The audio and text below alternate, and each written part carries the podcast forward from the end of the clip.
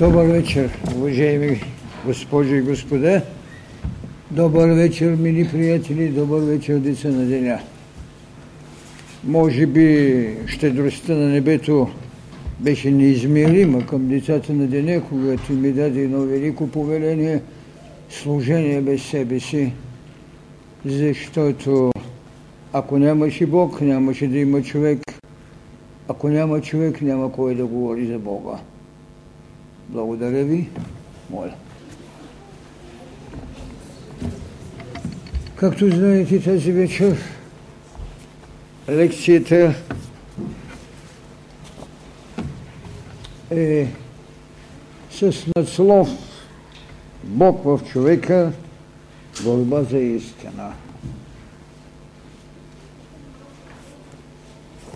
Не искам да повтарям това, което при лекцията за съдбата свобода от съдба. Казах, че тази лекция не можеше да бъде изнесена дори преди две седмици. Защото онова, което създава възможността да бъде освоено нещо, това е, че преди това е минала една духовност, излъчена е една еманация на познание на онова, което наричаме мистичност, а учението път на мъдростта го нарече реалност. Така беше писано в заглавната страница на втори том, първа част. Има една реалност, по-реална от реалността и те се нарича дух.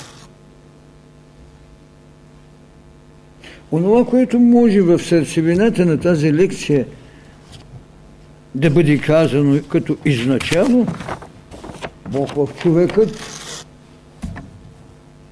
а от тук вече и борба за истината, е това определение, което преди няколко седмици казах, че една велика среща предстои на децата на деня, защото те имат, както казах, щедрото дарение на универсалността, чрез мъдростта, да са изживяли или да поставят проблем на живота си, или да го сложат в своята сърцевина, за да изведат оттам това знание, което нарекохме, че човекът е един Бог в развитие. Човекът е един Бог в развитие. Кое е онова, което трябваше да изведем в идеята Бог в човек? Тази среща, това голямо кръстовище, което има човекът да направи със себе си в милионите, след това в хилядите години – след това десятките години, с които той е излизал в съприкосновение, човекът в обучение, човекът пред алтарите, човекът, който става социално животно. И тази мисъл, която казах преди някоя седмица, беше следната. Трябва да направим една среща между Божията човечност и човешката божественост. Това е голямият кръстопът. Това е където имаме оставени белези. Възможно ли е Божията човечност да се срещне в осъществена човешка божественост? И странното беше, че никой не ми попита в смисъл наистина ли има Божия човечност? Кое е онази опорна точка, от която можем да кажем, че в Бог има човечност? Основността, че Той е сътворителя. И в човекът наистина ако в Бога има човечност, тогава в човека коя същност от този Бог влезе, за да говорим за тази среща между Божията човечност и човешката божественост. Това е, когато стане въпрос, възможно ли е формулата, че в Бог има човечност? Аз наистина очаквах някой да ми постави този въпрос. Аз наистина очаквах едно питане в самата, така да се каже, общност.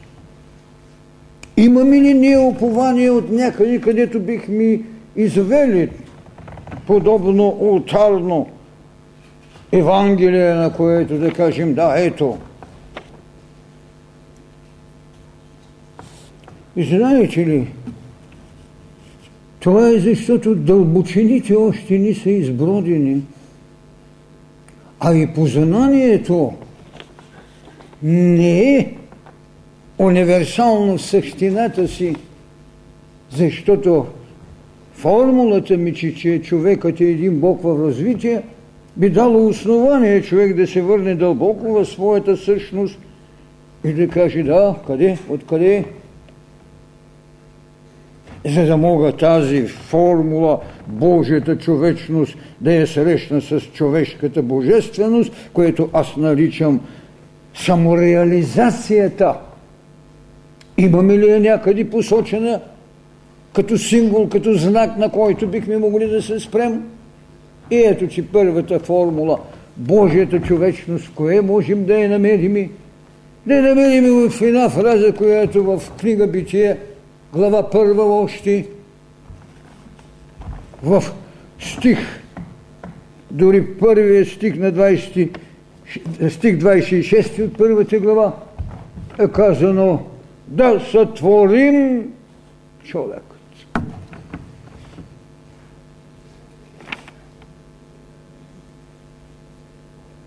Той, който сътворява небе и земя, той, който казва фият лукс да бъде светлина, той, който казва да има живи души, риби, птици, така. Той, който сътворява твърд, небесна и земна,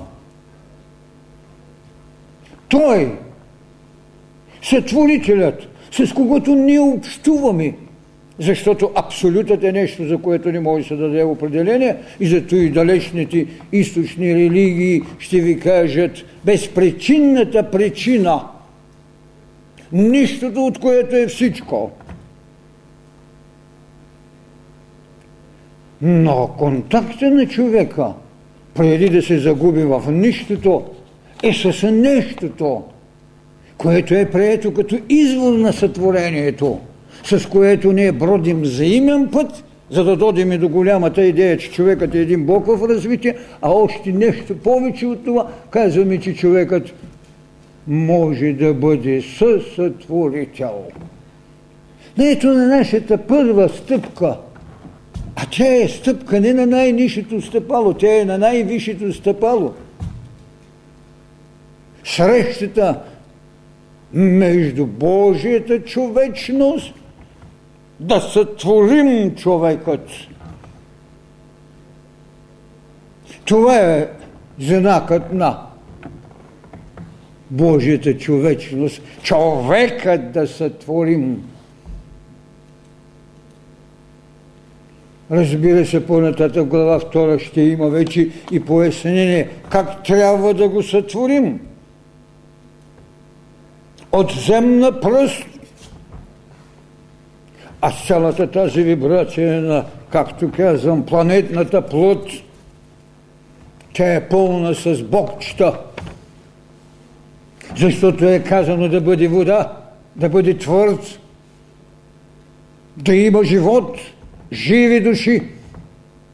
И той взима от тази планетна плод и прави плътта в подобие не, а в образ а след това ще дойде идеята му за подобие, за която пък ние казваме тогава, това е човешката божественост. Подобието е знака на човешката божественост. А идеята на сътворението е Божията човечност. Това е голямото кръстовище. Това е великата тайна, която след това лекцията ще ви кажа как се събраха на Голгота. Когато еволюцията, когато съдбити под различните свои образи на богини са съпровождали извеждане на Божията човечност и събуждане на божествеността в човека. Това е най-голямата тайна, която трябваше от коле да стане битие, но когато не може да бъде освоена една вибрация, тя съществува. Менталният свят, като свят Адам ум, съществува. Но кой трябваше да му каже,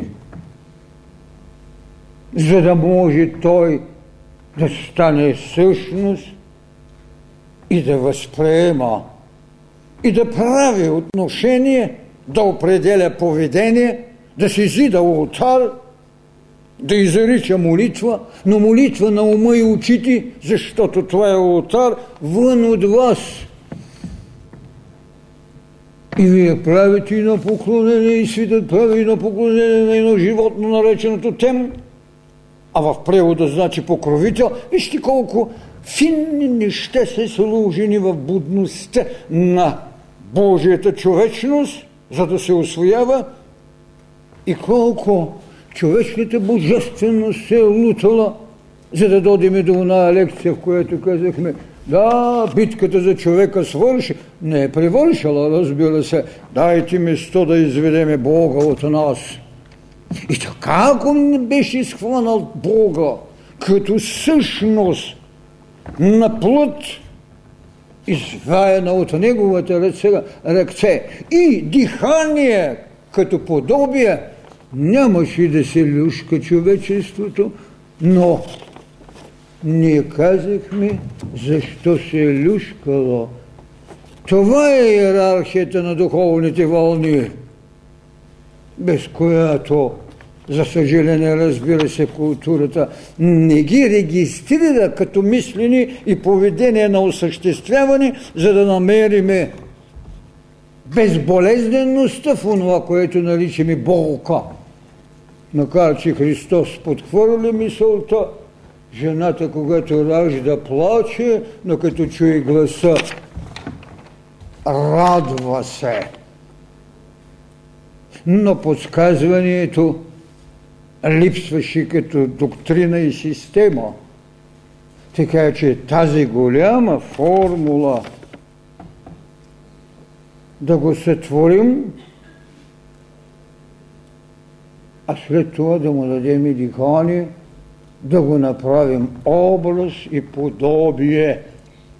Толкова сериално е, че вложеното подобие като дихание не е важно дали ще ползва човек термина Бог, разумност, виша, каква ли не щете. Това е услугата, с която човекът се съприкосновява с космичната даденост. Намерили една формула, намерили един образец, намерили една валентност, която е предал всички възможности, за да може да прави великата комбинация, да изнесе своята еволюция – до онзи момент на голямото единство, когато извиканата подобе ви срещни в едино същието. Най-голямата тайна на това е именно, и вие знаете, че казах, че само човекът е свещен на институцията. Тази голяма среща, която имаме тази вечер да раздиплеме, да открием известни вложени възможности, е наистина да се попитаме, да, той е сътворен. В него е вложена цялата даденост на човешката божественост, която трябва да го отведе до Божията човечност. Как? Спомняте си уная лекция, в която бях казал, че на Голгота се срещат черепа на Адам.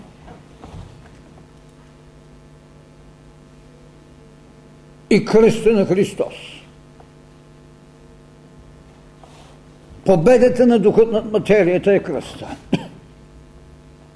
Черепа на Адам е образеца на сътворение.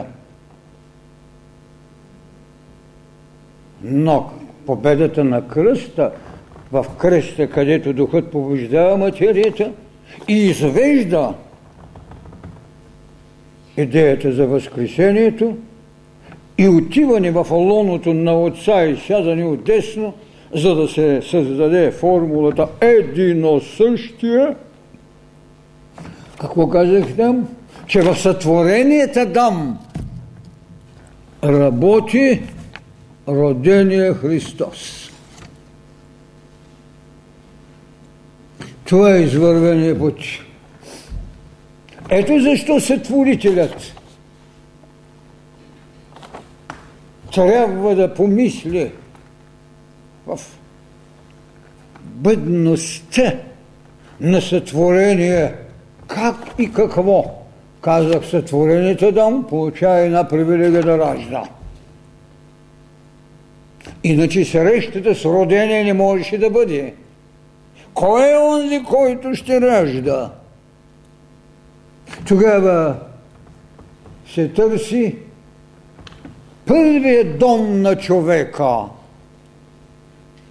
Адам има рай, но няма дом. А трябва да имате един човек, който има дом – Първият дом на човекът кой е? От работа на жената. За свобода от сътворение, а идея за раждане. Тогава какво прави? Приспива Адам хипносът. Какво казва на другите? Абе не можем да го оставим този човек така без никого бе дава на растенията благословие, дава на животните, дава на всичко и тети, плодете се. Ами Адам, какво да прави?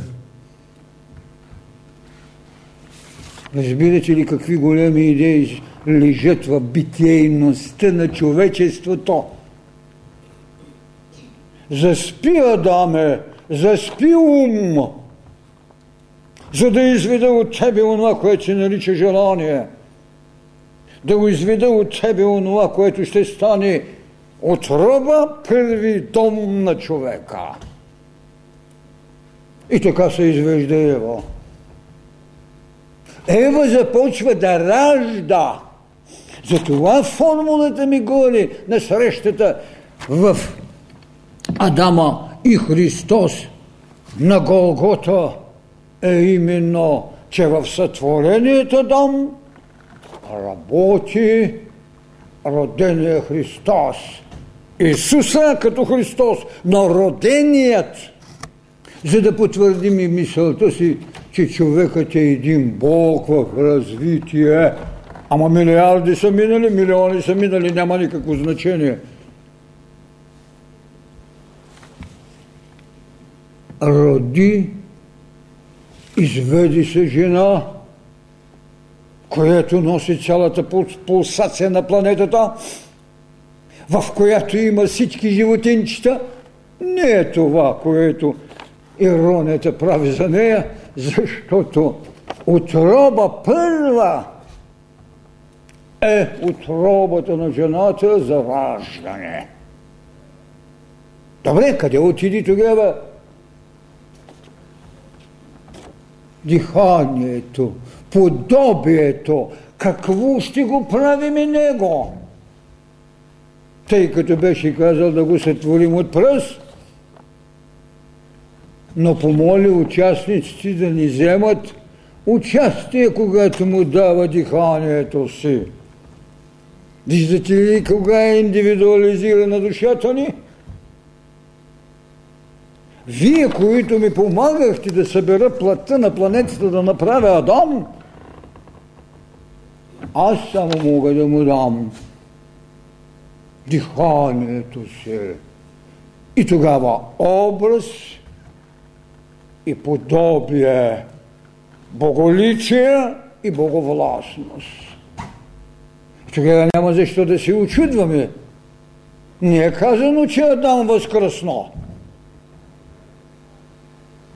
Казано е, че Христос възкръсна, роден е от отробата. Тогава как да отпратим този поселник на дихание, на душата, на Бога, на божествената човечност у нас? Как да я върнем? Как да стане едино същие? Как да седне отдесно на своя отец? Вторият дом или вторият път, това е гроба. Гроба. И добре е казано в светите и свещени книги, да, в гробът, където земята ще вземе своето, тлението ще вземе своето, тогава, когато не можем да го възкресяваме, а освободената духовност ще отиде при своя сътворител. Ето ви кръстопътят, на което трябва да се срещнат тези две големи тайни. Тайната на Божията човечност с човечната божественост. Така грубо става новата, другата отроба, втората отроба. Е, спомняте ли си една моя нахална мисъл? Ужасно, където на една друга лекция се вбисиха. Може ли смъртта да бъде добродетел?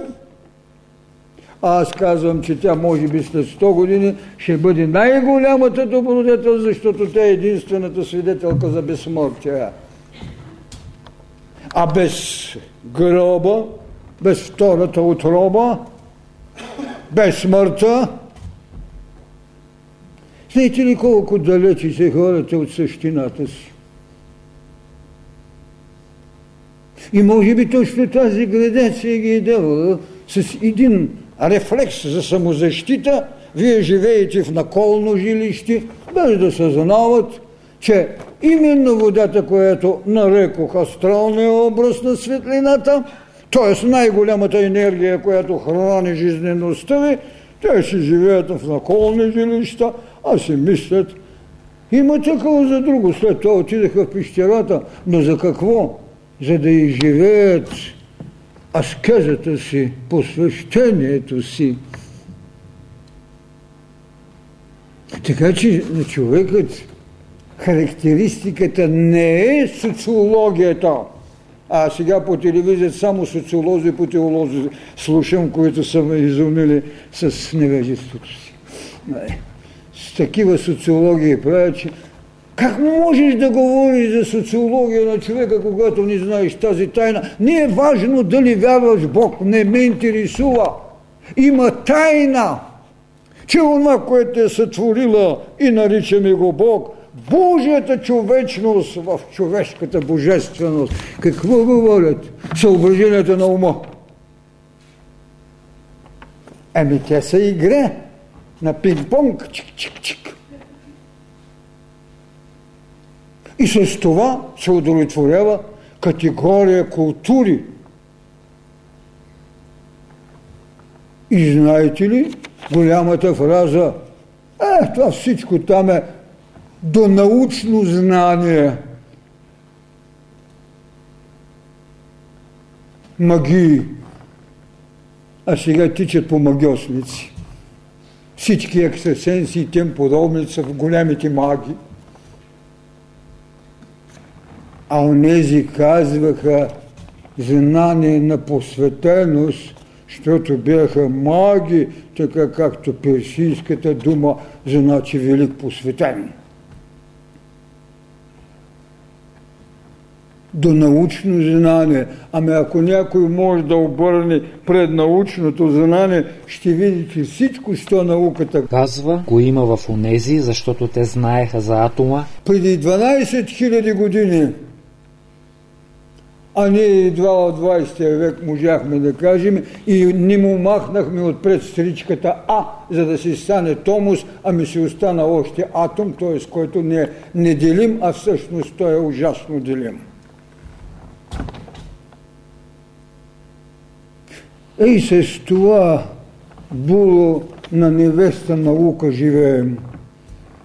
Аз не знам, имаше един обичай на Йорданов ден ми отмятаха булото на булката, а в турската религия само кога вечерта отидеш и то се оказва някаква баба, защото преди това нямаш право да я видиш. А баба наука ни върви.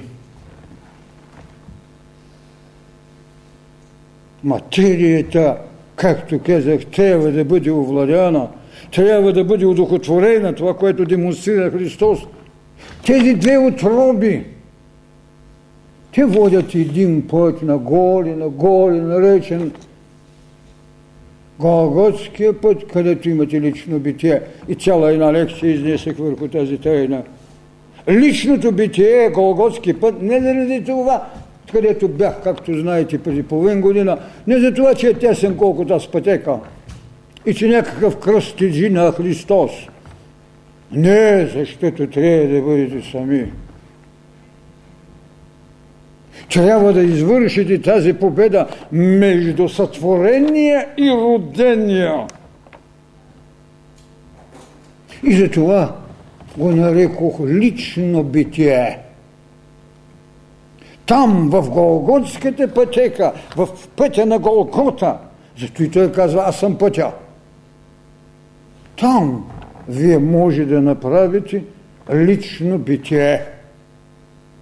А когато трябва да станете трапеза на социално битие, тогава вие извършвате акта или позволявате да го извършат над вас.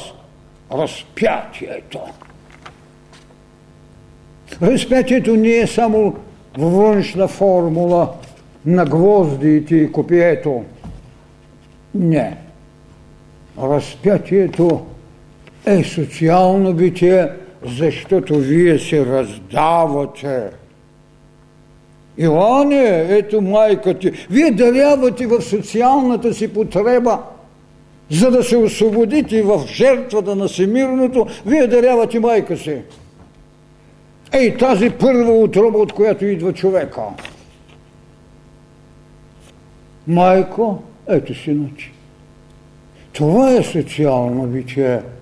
Това е когато от вас можете, след като сте имали лично битие на Голготски път, след като сте приели разпятието, за да се разделите, за да имате мирово съзнание, за мирова жертва, която ви води до възкресение и едино същие.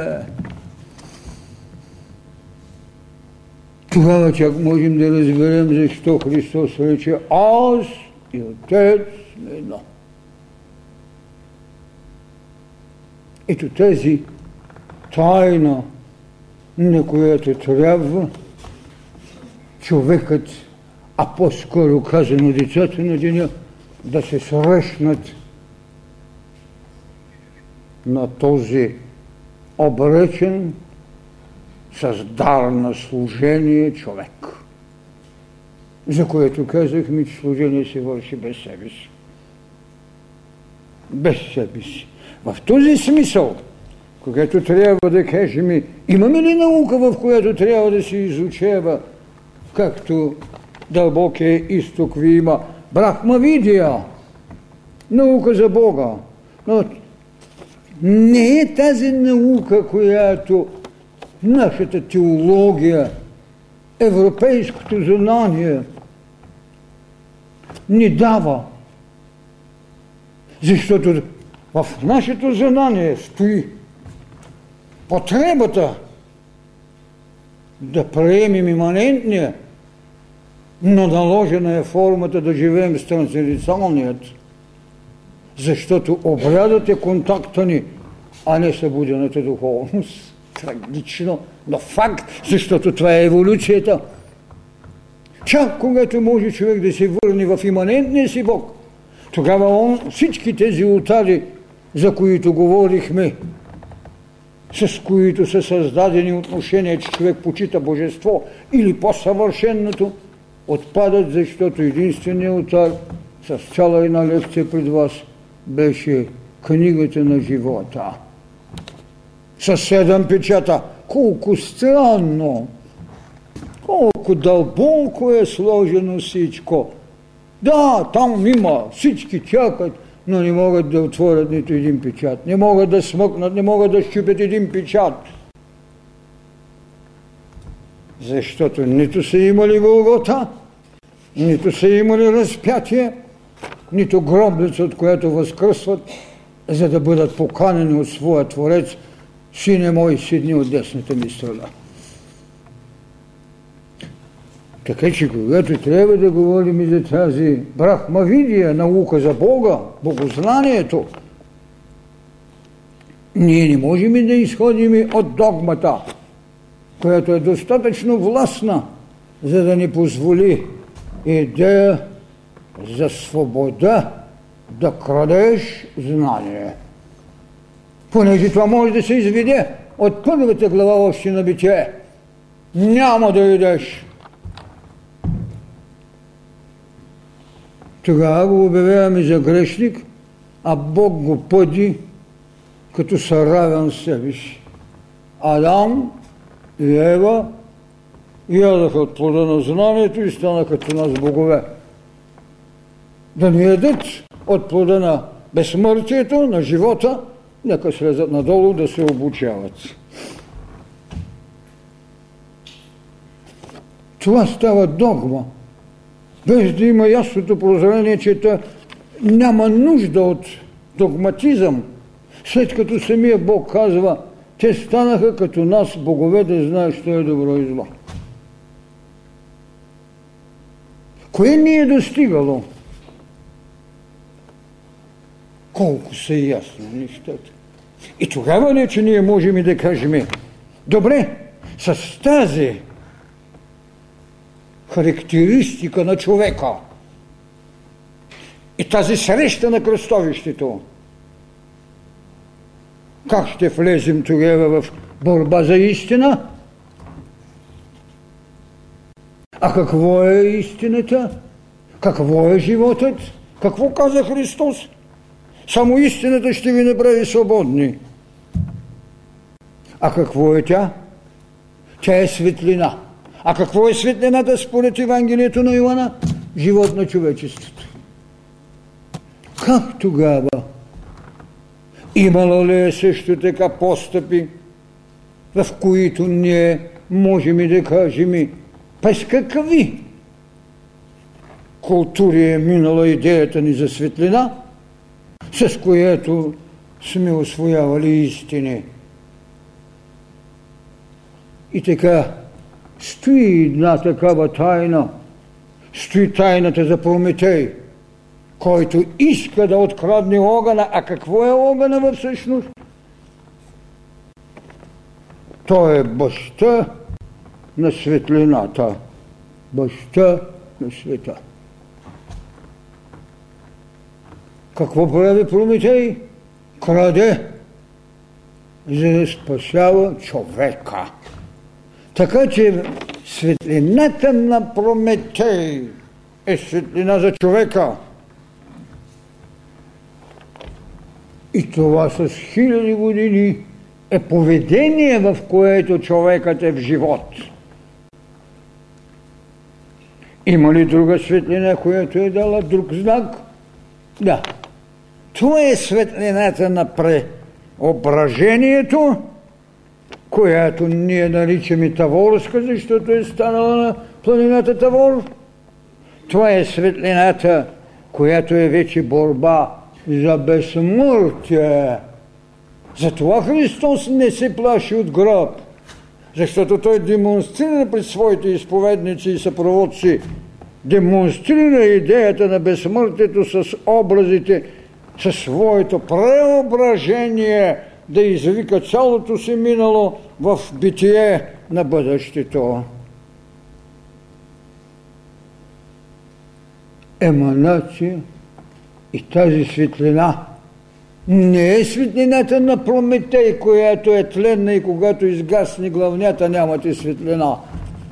Тази светлина е нетленна, макар че в културата на християнството продължение на хилядилетия се води битка между нетленна или тленна светлина, което след това ще го намерим и в нашия изказъм. Но това е светлината на безсмъртието. Показани са два образа от едно негово минало и аз в цели лекции казах, че там на това таволско тържество няма место нито Моисей, нито дъждоносецът Илия. По принцип той отрече Моисей, като каза казано ви око за око, зъб за зъб. Какво общо имат? Аз ви казвам, обичайте врага си. Така че в лекцията, която съм изнесъл, вие знаете, това са миналите животи на Христос. Тази светлина обаче нас не интересува. Тя може ли да бъде светлина, която ви дава истина? Да. Истина. Това е таворската светлина, защото тя е свидетеля на безсмъртието, а безсмъртието, което ви води чрез възкресението до едино същието. И другата светлина, за която можем да говорим вече, това е светлината на Възкресението, която е знакът, който първо ми съхранява откровението и второ ви дава правото да бъдете син Божий или в тази формула, която съм употребил, синовност, защото сте едино същ със своя отец. Подобна формула за единосъщие много бегло може да се потърси в трибожествеността, но не и единосъщието на митологията на Индия и на митологията на Гърция. Защото Брахма си има своя религия, Вишну си има своя вишист, Шива си има свои шивисти. И макар да има някаква субординация, с която има твърде много спорове в църквата и за която е отлучен Ориген, той приема субординацията, макар и да приема единосъщието, единосъщието е възкресенската светлина. Тя е, която може да ви даде това. Ето защо, когато искаме да говорим и за тези неща, ние ще трябва в такъв случай да кажем кога можеше да стане достояние за едно отлистено знание за Божията човечност. И кога будността или валентността на човекът може да работи с божественост, защото другото е този е гений, този е талантлив, този е посредствен. Те са наименования, които умът си дава и утешението дава награди. А в учението път на мъдростта награда не се човек. Служението, което Христос направи е знак, в който няма друго боговете търсиха знание, но те не бяха човеци. Те бяха стихии, които човекът облече в дрехата на богове. И от тук е понякога дързостта ми. Добрите ангели, за които толкова много говориме, нямат нашата еволюция. И зато и никой от тях не можа да направи услуга на Христос, когато в Откровението си вижда книгата на живота и те не могат да снемат един печат и да дадат половин страница знание. Затова казвам, че човекът е Бог в развитие. Затова казвам, че човекът е богоосезаема необходимост. Затова казвам, че Бог прави послание на природата, като му праща човек. Са големите нища. Но това не му дава основание да бъде грандоман, каквото пък разглезените станаха все пак богове. Те още не са направили човек, но готово почнаха богове да стават. Това е, това е така както може да се каже, грешните безгрешници. В такъв смисъл ние вече можем да потърсиме наистина ли човекът е на богоосезаема необходимост, носеща това, което Бог е делегирал в него. С това той може ли да каже – че като поселник на земята е направил това, което сътворителя е искал да не е. Коя е голямата услуга, която той трябва да направи? Не е само идеята да се върнеш ти като човек, а е голямата идея, че когато е сътворил всичко, има нуждата от човек, който трябва да отведе цялата тази планета в нейното удохотворяване, защото материята на човека може да бъде удохотворена. Следователно, но какво му трябва? Човешка божественост. Следователно, човекът в своята пък божественост е това, което наричаме култивиране на планетата. Съпроводът, който имаме с животните, с растенията, с полудуховете, те са отговорността на бъдния човек, Бог в развитие.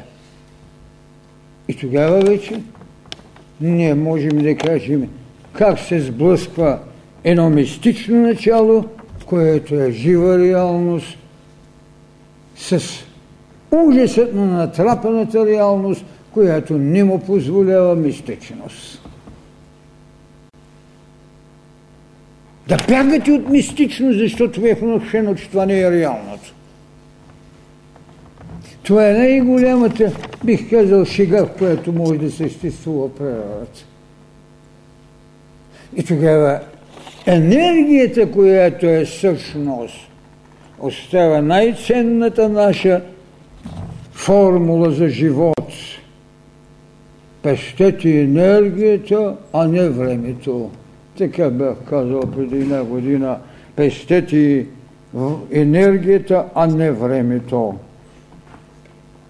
В такъв случай тогава имаме ли основание да поставим проблемите, които разгледахме в предишни лекции?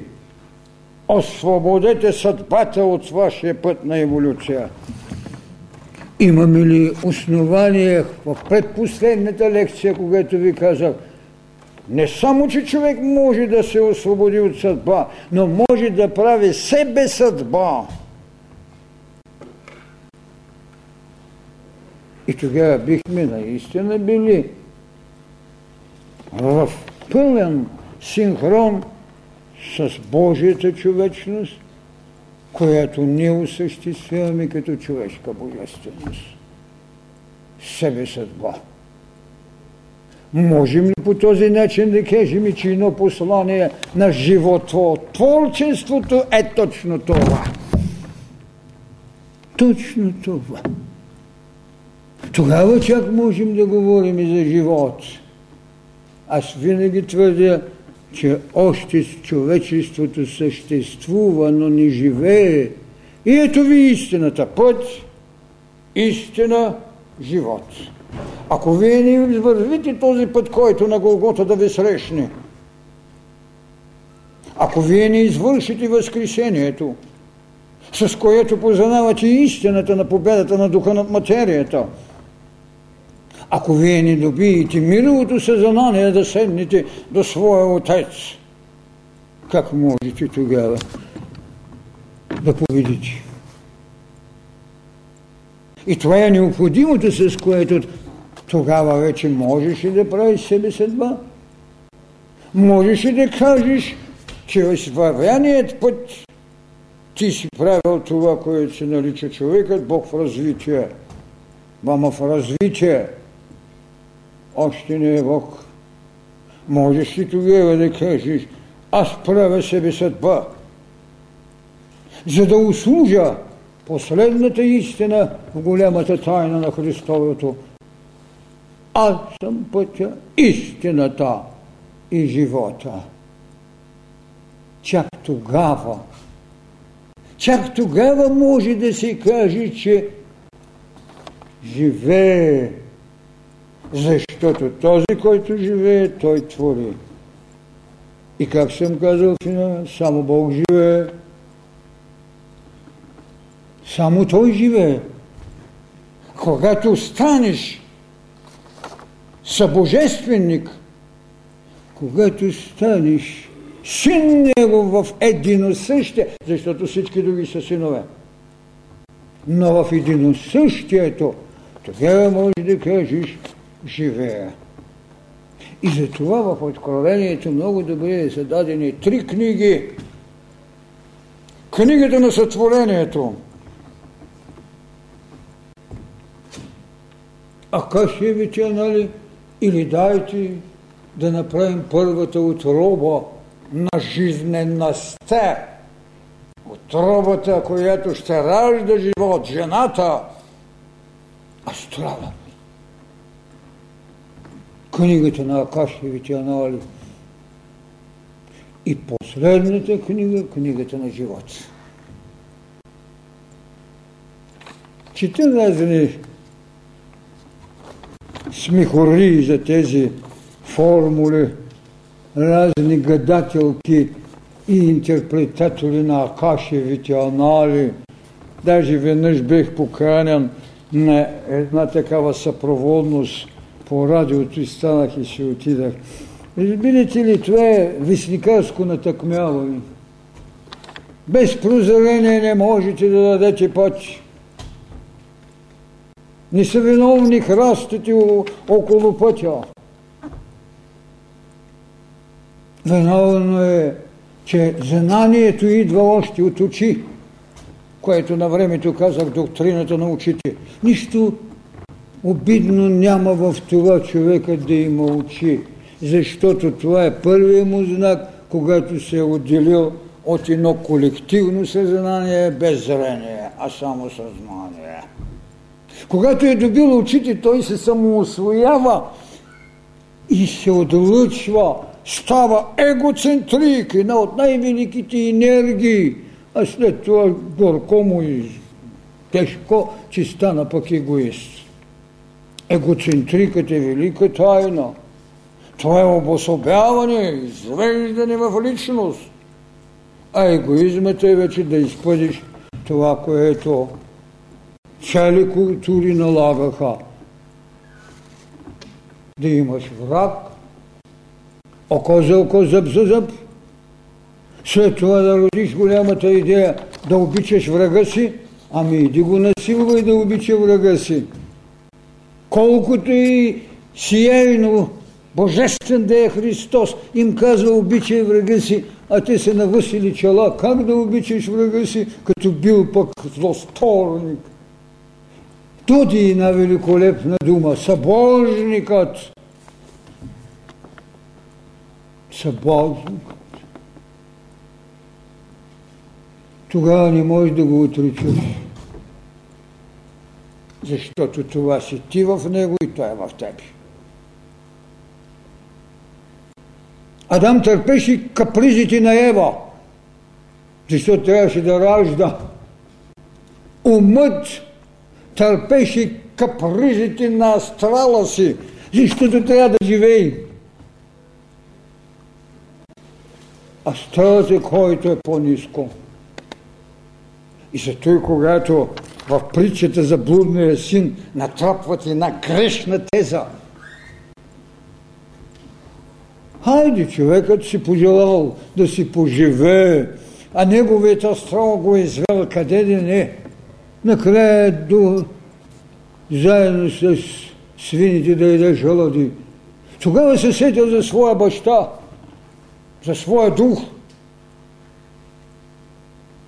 И то в изобилие там има всичко.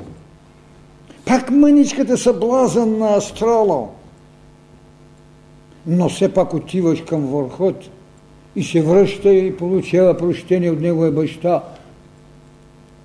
А неговия брат му се разсърдва на баща си и прави протести, аз който толкова много труд съм сложил, не съм получил за награда и една обикновена овца, а този, който разпиля всичко, ти му коли цяло, цяло теле.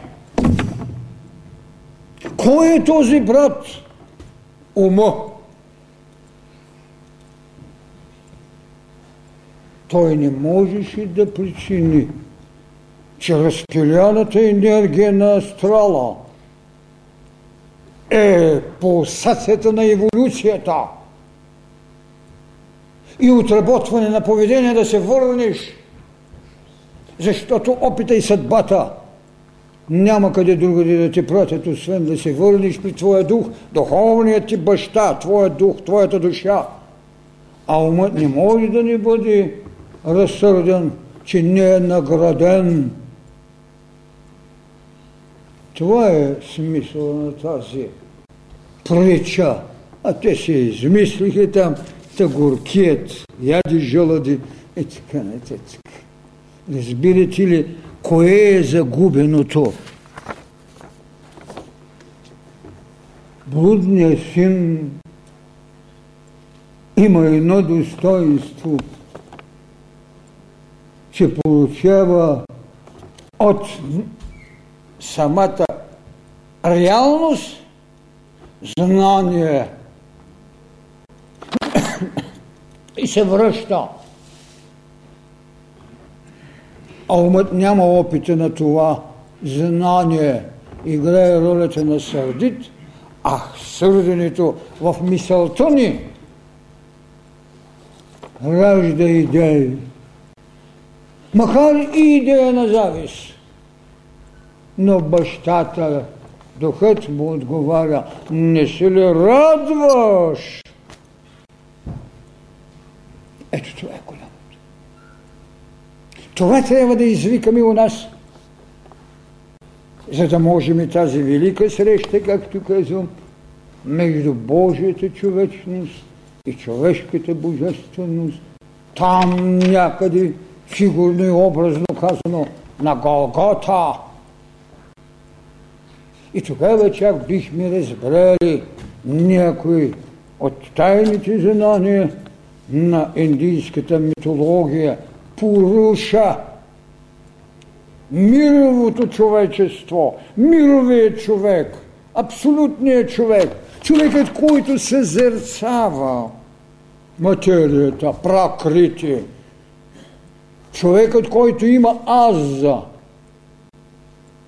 и съзерцава пракрити, майката природа и дава десятки енергии и сили, за да я отработят, за да може след това Христос да е възкресе. И понеже това нещо е толкова далечно, един Буда закъсня в идеята си, защото едно от неговите течения не приема азът като лично поведение и азът като поведение на колектива, на природата. Ан. И те имат една такава стричка, с която както гърците отричат А като кажат служи за отрицателен знак, зато е атом, а не томус, така и те в своите търсения дават буддийската, разбира се, школа, отрича наличието на аз в личността и в природата. По този начин те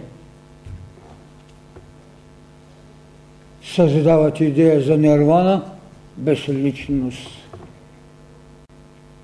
Тогава вече може да разберете тази велика формула защо монашеството преобладава. То е колективно съзнание, ако щете и колективна перверзност. Това е което те можеха да предоставят в една такава формула да загубиш личност, която значи да нямаш душа и тогава ти можеш да малтретираш материята, това, което и християнството, най-вече юдейството, бяха нарекли материята какво? Бяха я нарекли дяло или творба на сатаната. В това отношение особено бихме казали най-така подчертано го изповядваше нашето богомелство. То нарече материята дяло на сатаната, на дявола. От тук лесно е тогава да правиш уприци срещу това, което една институция може да съхранява идея за святост. Отричай църквата, отричай държавата. По този начин те си спечелиха име. А от тук една социална доктрина ги сложи под свое покровителство, без да разбират това, което културата на религиите оставаше абсолютно невежество по отношение абстрактната страна на религията. Дуализмът стана религия на социалното изповедание, вместо монотеизмът, изповедан или прилаган от една църква. Затова, че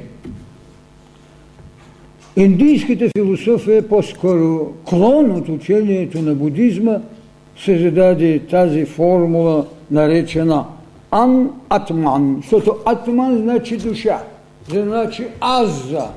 Ан-Атман – това течение приема, че човекът, общността, мир, мировата същност нямат аз. А приемат идеята за прераждането само като несъвършенство на овладяна материя и на неокрутен ум. Но понеже така наречения ментален свят той може много лесно да бъде унищожаван, за да може да имат иерархия. Все пак да кажем, имат формула за святост, за съвършенство и за неуспехи. Анатомът е тяхното централно учение, с което отричат и от тук предоставят вече само голямата наслада, която може да ви създаде удоволствието да имате уравновесено мислене. Затова в учението на будизма си каза, съм казал, преобладава тезата за правдата като метод на освояване, защото и правдата, и любовта, са методи на поклонение и с възмезни тенденции. Докато в учението път на мъдростта знанието не е метод на изповедание. То е формула на освояване. И от тук идея за свобода. От тук фразата, че знаеш, че те повече от безгрешните. Ето така трябва да приемем и тази формула и тогава вече да говорим имало ли е в същината на човечеството такава институция, в която можем да го преведем в изпълнение на посвещение. Да. Тези велики маги, които преди хиляди години са носили до научното знание, което беше по-дълбоко от научното, както и не, в края на краищата се изработят в една институция, която са пирамидите, в които минават своите посвещения. И там вие имате вече школата на обучението. Там вие имате един коридор, в който ви внасят, пренасят или отивате и пристоявате три дни в ковчега на Изида, за да можете да възкръсвате. Три дни Три дни вие знаете, че етерното тяло у нас напуща. Астралът тоже. Кое е онова там, което може да направи възкресението, за да ви доведе до това, което в Христовата тайна е казано, али, възкръсна и седна от десна на Отца в търсената идея на един и същия то. Енергията пак на двете неща, вижте колко красиво е казано. Там възкресението се търси чрез кадуцея, жезелът, който притежава Хермес и който жезъл има енергиите да възкресява. Вие възкресявате с енергия отвън навътре, така както цялото пророчество е осенение отвън навътре. чрез енергия отвън, чрез кадуцея, така и самата Изида връща своя разкъсан брат и съпруг. Възкресява го. Вижте разликите между едно възкресение, което е със сила отвън, и едно възкресение, което е събудената у нас човешка божественост, която освидетелства Божията човечност. Това са големите неща. И много ме е болно, когато голями окултни школи не са дали обяснения. Цели гердани от фалшиви бисери нанизват около знанията си, а елементарни тайни ни се казват. Те или иначе, тъй като за всички тези школи и за нас са лекции, Изумявало ми е това, защото по-голямата част от тях правят подражателство, а не могат да ращат. Това е голямата истина. Така че в египетските школи минават големите посвещения. Там три дни ще престоите в ковчега. И ако наистина тази голяма вътрешна чистота не може да ви изведе, тогава жезълък, наречен кадуцей, се докосва до вас, но има нещо вече, което определя къде ще го пратите този човек. Дали ще го пратите за мирова мисия или за школско образование – или пътник на развитието. Голяма тайна е тези срещи да се извърви пътя, да се познае истината и да влезете в лоното на своя отец като единосъщия. Да намерите в сътворението вече да работи роденият. Това е фразата, когато съм говорил за възкресението. че в сътворението Адам работи роденец Христос. Тогава срещата между черепът и кръст. Това е Голгот. И пак ще завърша с тази фраза. Ако нямаше Бог, нямаше да има човек.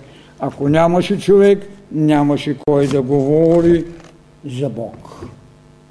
Затова човекът е един Бог в развитие. Благодаря ви.